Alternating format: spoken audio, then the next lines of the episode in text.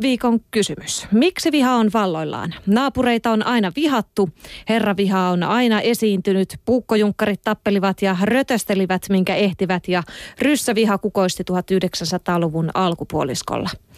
Tänään äidit tappelevat netin keskustelupalstoilla siitä, millainen on hyvä äiti. Suomenruotsalaiset saavat tappouhkauksia, maahanmuuttajia vihataan ja totta kai myöskin kaikkia kukkahattutätejä, jotka heitä hyysäävät. Tupakoitsijoita vihataan, pilaavathan he minunkin keuhkoni.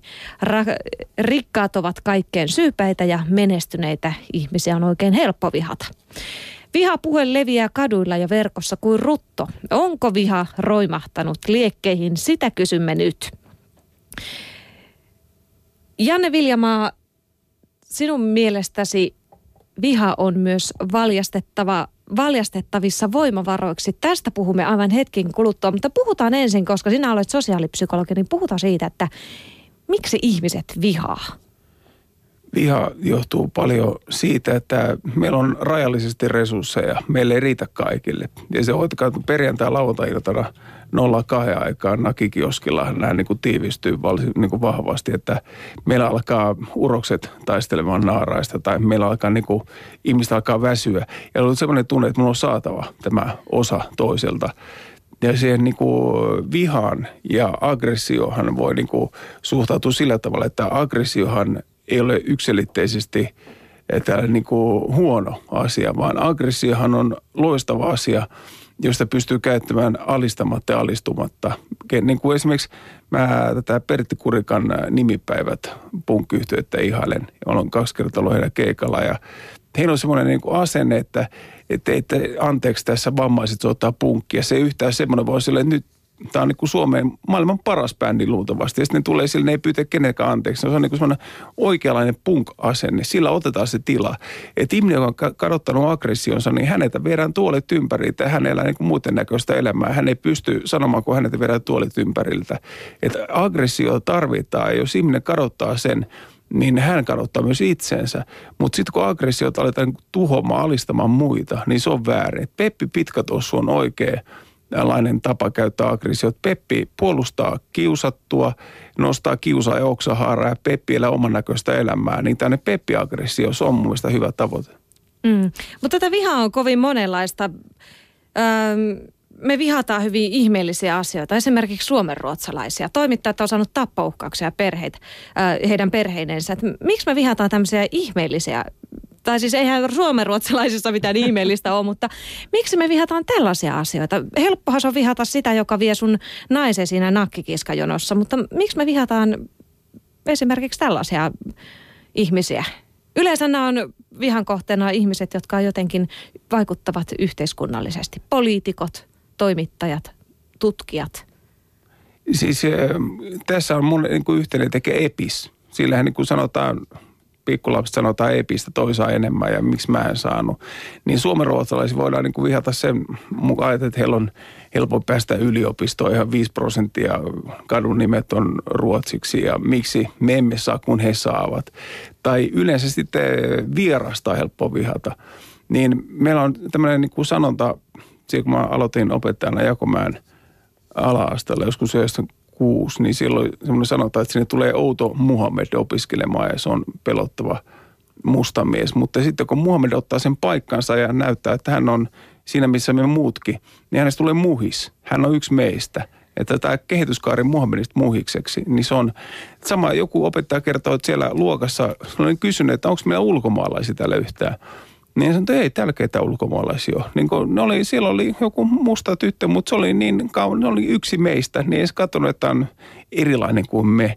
Mutta se erilaisuus, niin se on yksi, mikä pelottaa. Ja se, kun ihmiset lähestyy toisiaan, niin siinä pitäisi olla sellainen halu tulla vastaan toista ja toista pitäisi vastaan minua. Että se on niin kuin molemminpuolinen halu lähestyä toisia, mutta se erilaisuus on pelottavaa. Ja tota, se vaatii rohkeutta. Meillä on Suomessa tämmöinen niin kuin sanotaan negatiivinen solidaarisuus asenne aika pitkälle, niin kuin kaupungeissakin. Se on niin kuin sanaton sopimus siitä, että älä sinä puutu meidän asioihin, niin mekä puutu sun asioihin. Siellä saa kerrostalossa aika lujaa kuulua möykkää ja hakataan vaimoa. Siellä on hirvittävä elämä ennen kuin puututaan siihen toisen elämään. Niin kaupungeissa tämä negatiivinen solidaarisuus on niin kuin tavallaan semmoinen niin kuin strategia, millä ihmiset on selvinnyt. Mutta tota, sehän on muuttunut. Silloin kun me muutettiin, suuret ikäluokat muutti kaupunkeen kuusikymmentäluvun lopussa, niin silloin saattoi ihmiset kutsua kahville toiseen ja pimputtaa, että ne olisi semmoinen pulla. Nykyään kun me pimputtaa toisen kelloon, niin En, en tiedä, mitä tapahtuu. Että niin se on muuttunut, eikä täällä puhutella ihmisiä niin kuin maalla, että niin kuin, mitäs teille ja kuinka teidän lapset. Täällä kun joku rupeat puhuttelemaan kassainossa, niin joku potkaisee sua takapuolelle. Niin, niin täällä on kiire. Se, niin, onko tässä taas se kuuluisa yhteisöllisyyden puute, mikä myös luo vihaa? Kyllä, nimenomaan. Ja se, että tämä niin kuin tavallaan kaunis ideaali tämä koko kylä kasvattaa, mutta täällä ei kasvata koko kylää. Että niin kuin, täällä on silleen, niin kuin me lyödään kerrostalossa ovi kiinni ja just nämä Maunulan muumiot. Siellä saa vuosikaudet, posti tulee ja huoneen posti ja kukaan ei tiedä, että tämmöinen ihminen on menehtynyt. Niin kuin maaseudullahan tällaista ei pysty tapahtumaan, mutta meillähän on silleen niin kuin tämä kaupunkiympäristö on silleen, että jokainen taistelee ja yrittää selvitä itse hengissä. Ja tavallaan sitten, jos mennään tuohon nettiin, niin se on päin naamaa, kova asenne, sanoo toiselle asioita, mitä todella ajattelee. Mun netissä vaan ampuu puskasta, ja se ei ole niin kuin kovin rohkeita ampuu puskasta, mutta tota, siinä on, netissä on se hyvä puoli, että siellä on niin kuin, ää, ne, jotka on sorrettu ja alistettu ja minkä tahansa yhteisö tai esimerkiksi hakatut ihmiset voivat avautua ja vaihtaa kommentteja netissä, löytää toisia alistettuja, mutta se netin huono puoli on siinä, että sinne tulee kaikkiaan niin kuin hullut huutaa vihapuhetta siellä mm. puskista, mutta se hyvä puoli on siinä, että sinne pääsee niin kuin vaihtamaan ajatuksia nekin, jotka ei kehtaisi livenä niitä vaihtaa. Joo, mennään kohta tähän nettipuheisiin ja vihapuheisiin lisää, mutta Tomi Nieminen on kirjoittanut tänne meidän nettisivuille sitä, että ihmiset haluavat saada arvostusta, olla jossain parempia kuin muut ja jos niitä pätemisen paikkoja ja onnistumisen elämyksiä ei omalle kohdalle osu, niin sitten lähdetään mollaamaan muita. Joko niin, että syytetään heitä omasta tilasta tai sitten syytetään heitä jostain yhteiskunnallisesta ongelmasta. Kysymys siis varmaan kuuluu, että siirretäänkö me oman onnettomuutemme, epäonnellisuutemme ulkopuolelle? Helppoja, menestyneitä ihmisiä on jotenkin helppo vihata ilmeisesti. On, mutta meidän pitäisi, olisi hyvä kehittää tämmöinen niin kuin amerikkalaisen kateuden versio, koska meillä on aika paljon tämmöistä laavilaista kateutta. Jos naapurilla on hienompi auto, niin käydään yöllä lyömässä lasit sisään. Tai jos naapurilla on kaunis ja ihana puolisona kuiskalla, ja tiedätkö kuinka monen kanssa hän on ollut, niin suo. Niin halutaan niin kuin viedä se toisen onni. Niin tämä slaavilainen kateus on nimenomaan tässä tuhoavaa kateutta. Ja ihminen siirtää sen niin kuin kaikkein ikävän ulkoista itsensä ulkopuolelle. Mutta vaikka amerikkalaiset on ihanan naiveja ja semmoisia, niin kuin, mutta jotakin tämmöisiä lapsenomaisia herttaisia, niin heillä tämä amerikkalainen kateus on sitä, että että jos toisella menee paremmin kuin mulla, niin mä teen niin paljon töitä, että mä näytän vielä. Harry Front vettas täältä pesee. Niin se on, niin kuin aika, se on aika tervehenkinen asenne. Ei erä nyyhkimään siitä, että miksi mulla on näin ankeita, miksi niin kuin elämän valttikortit ja mun känsäsin kouriin, vaan se, että mitä mä voin tehdä tänään. Tartuta asioita. Mm. Täällä tota Fight for your right to party kommentoi, mm. että... Että Roope Tikkasen väitöskirjan mukaan vuodelta kaksituhattayhdeksän joka toisella suomalaisista on aggressiivisuusgeeni, eli niin sanottu soturigeeni, joka aktivoituu erityisesti alkoholin vaikutuksen alaisena. Joten kaipa meillä on taipumusta tällaiseen raivonhallintaongelmaan ihan geenipohjaltakin ja sitten kun siihen yhdistyy huono itsetunto ja kateus kaikkea kohtaan, niin paketti lienee valmis. Toi geeni, geenejä ei kyllä auta syyttää silleen, mutta on vain sanonkaan, voi sitä yrittää, mutta sen jälkeen, sen jälkeen tulee psykologia kirjalla päähän. Mutta tota, sanotaan näin, että ihmis on keskimäärin puolet perimeä puolet ympäristöä ja sen geeni laukeaa tietyssä ympäristössä. Niin jos sä oot impulsiivinen ihminen, sanon impulsiivisen ihmisen geenit, tai tämmöinen heikko keskittyjä. Esimerkiksi A D H D-ihmisillä on tämmöinen räjähtävyys, impulsiivisuus, lyhytjänteisyys. Niin kun nämä ihmiset pannaan alistavaan ympäristöön, niin se geeni laukeaa yllättävissä paikoissa. Niin tiedät, tämä kun meet nakkikioskilla tönäiseen väärää tyyppiä, hän on heti nyrkit pystyssä, rupetko mulle, rupetko mulle. Eli se muisti jälki jää väkivallasta, se on niin syvällä. Eli ihmisellä on kaikki pitkäkestoisessa muistissa. Yksi tönäsy tai yksi hipasu, niin hän on heti nyrkit pystyssä. Niin erässä tunnetussa psykologisessa kokeessa näytettiin ihmisille vesilasin kaatumista filmiltä, niin nämä, jotka oli aggressiivisia, niin näki, että se oli tahallaan se toinen tönäs, se on paha ihminen. Ja nämä, jotka oli ei-aggressiivisia, näki, että se oli vahinko. Ihmiset tulkitsee asiat eri tavalla ja se muistijälki jää niin voimakkaasti alistamista ja väkivallasta, että nämä ihmiset on koko ajan niin valmiina niin kuin vieterit hyökkäämään. Niin se on geeneissä, mutta aina niin kuin se ympäristö on keskimäärin puolet ihmistä ja aina ihminen hän voi opettaa sosiaalisia taitoja ja sen aggression hallintaa, mutta se temperamentti on niin kuin tavaramerkki, että sä tiedät semmoisen kiihkeä, impulsiivinen, nopea ihminen, niin sä näet sen kahdenkymmenen vuoden päästä, niin sanot, siinä on paljon tuttua, se ei muuttunut yhtään, koska se on niin kuin tavaramerkki, jossa sä tunnet sen ihmisen. Se on perimässä kehdosta hautaa, että semmoinen nyrkit pystyssä taistelija päiväkodissa on semmoinen melko kiihkeä tyyppi sitten Kustankartanossa. Se on piirre, joka ei niin vaan hälvene. Joo, mutta siis mehän voidaan, siis sanotaan näyttää ihmisyyden pintakerros. Sivistys on niin ohut kromikerros ihmisen pinnalla. Että se kromikerros, niin kuin se narmuttuu esimerkiksi humalassa tai hyvin, hyvin nopeasti paljastuu, mikä ihminen todella on. Niin sanotaan esimerkiksi nämä kaikki persoonallisuushäiriöt, jos joku arvioi, että jopa viisitoista prosenttia ihmistä kärsii jonkin sortin persoonallisuushäiriöistä, kuten huomiohakuisesta, epävakaasta, estyneestä, persoonallisuudesta, niin nämä tyypit, kun heidät pannaan painetilanteeseen, niin silloin näkyy, mikä on todella. Se, se ilkeä puoli, se pahuus purskahtaa esiin sieltä kromipinnan alta. Niin sitä sanotaan, että kyllähän me ollaan täällä maissa, me nähdään hyvin, mutta lähdetäänpä myrskyyn. Niin sen takia mm. katsot B B, mehän katsotaan kaikki B B-jaksot, niin pannaan tyyppejä samaan taloon ja juotetaan heille mieto alkoholijuomia ja sitten pannaan samaan porealtaan se bileet pystyyn ja katsotaan sitten, väsytetään ihmiset ja vielä heitä nikotiiniin. Et luodaan painetta, niin silloin se kromipinta narmut, sieltä löytyy tosi ikäviä skraiduja sitten. Mm. Helppo rottakoa jo vielä jonotetaan. Nimenomaan. Mutta siis pointti on se, että paine on se, minkä se semmoinen niin kuin julkisivu romuttuu erittäin nopeasti. Me voidaan esittää mukavaa tyyppiä, niin kuin tiedät parhaita kasvattajia, ne ei ole yhtään lapsia. Mm. Ja, tai ne on lapsista on kolmekymmentä vuotta. kolmekymmentä vuotta omista lapsista. Mut meillä on, joku sanoi sille, että hän on ollut niin kuin viisi periaatetta kasvatuksesta. Ja tota, siitä hän sai, mutta sitten hän on viisi lasta ja hän oli periaatteet kasvatuksessa. Nyt hän on niinku, ää, viisi lasta eikä yhtään periaatetta. Meillä on niinku tälle, että niinku meillä on viisi lasta periaatetta häviää silleen, että sä et tiedä välttämättä niin hyvin kuin nuorena. Ymmärrät, että sä on niin lehmähermonen kasvattaja, kun Kyllä. sä ajattelit olevasi. Kyllä. Tota, mutta jotenkin mä ajattelen itse, että joskus kun sitä itse kokee vihaa ja tuntee vihaa, niin musta se on hirveän kuluttavaa. On. Ja se on tavallaan, siihen liittyy tämä sosiaalinen sukupuoli, että palataan Peppi Pitkätossu, joka on niinku, semmoisen ehkä oikeanlaisen aggression esimerkki. Että Peppi puolustaa heikompaa, Peppi ei alistu eikä Peppi alista.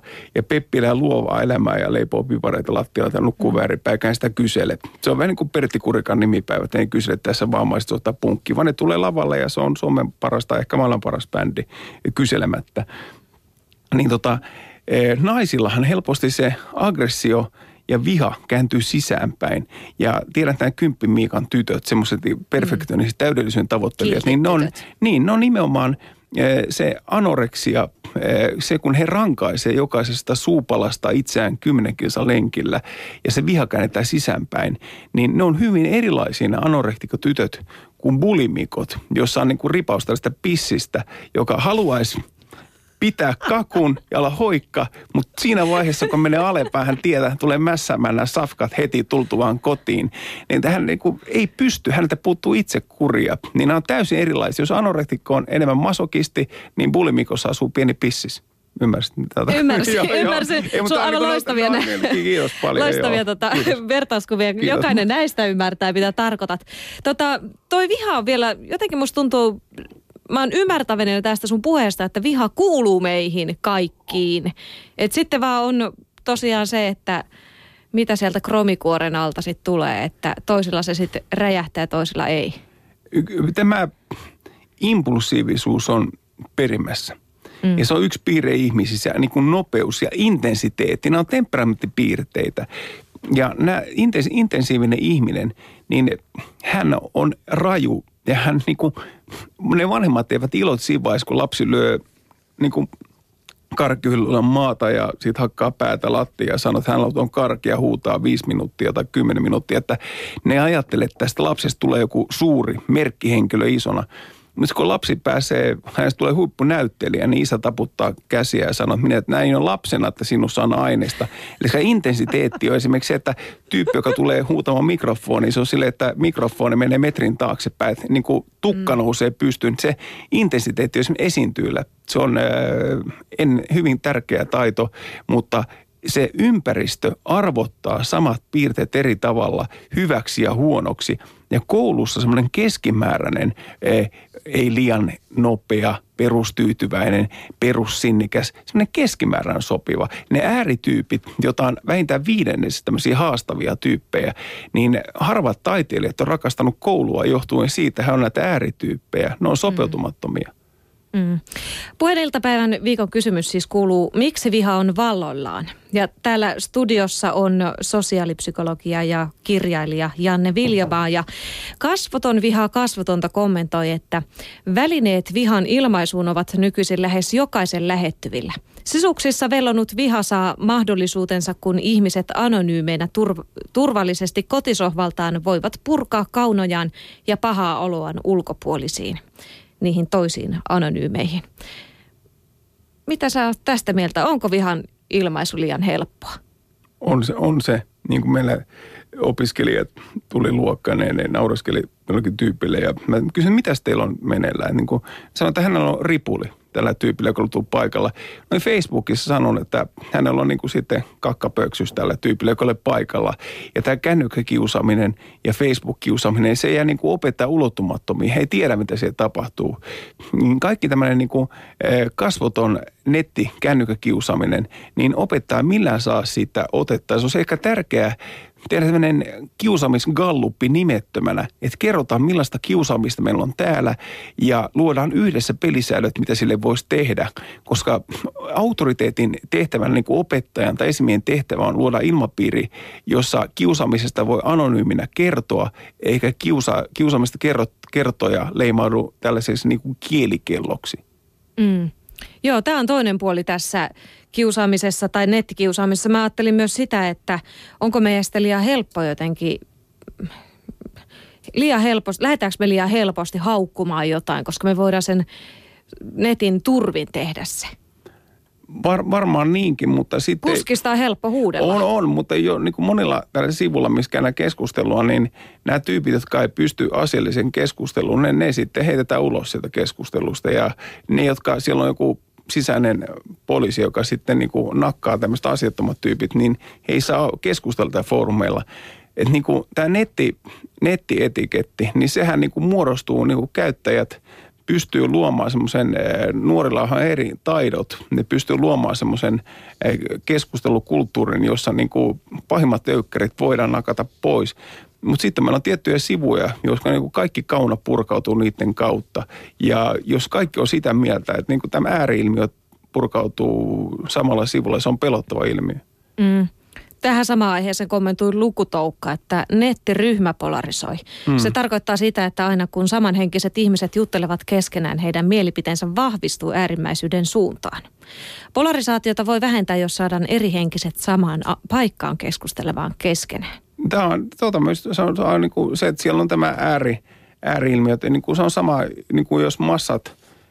saa valita, että millaisia tuomioita, niin ne polarisoidaan julmempaan suuntaan, että kuoleman tuomio on niin kuin keskimäärin, se on ihan loistava vaihtoehto, kun ihmiset saa vapaasti päättää. Mutta ei sinne saada tämmöistä niin kuin heterogeenista porukkaa, koska jos sä oot täysin eri tavalla ajatteleva, niin sä et etsiydy näille sivuille. Ja siinä ei voida palkata semmoista agenttia, joka väijyy siellä toisin ajattelijoiden sivuilla. Miten sitä se, saada sekoitettua, koska siellä luodaan yhteishenkeä, niin haluaa vaan nähdä, että miten sinne saataisiin sekoitettua, mutta se on loistava idea. Mm. Tuossa on vähän sama idea kuin, tai sama ajatus tuli vaan mieleen kuin, että meepä jonnekin vauva piste fi-sivulle lukee, että minkälaista tappelusta. Suomi kaksikymmentäneljä. Suomi kaksikymmentäneljä. Nämä on tietyt, mehän tiedetään kaikki, että missä nämä mm. niin sanotusti höyr- höyrähtäneet päät keskustelevat mm. keskenään. Että eihän normaali järkevä ihminen jaksa lukea niitä. Mutta osa siellä on toki myös provoja. Ja ihan on totta on kai, että täytyy muistaa sekin. Kyllä. Pölhökusta kommentoi täällä, että omien mielipiden esille tuominen on helpottunut huomattavasti esimerkiksi kommenttipalstojen kautta. Mielipiteitä ei tarvitse perustella juurikaan, kunhan sen nimettömänä paiskaa julkiseksi.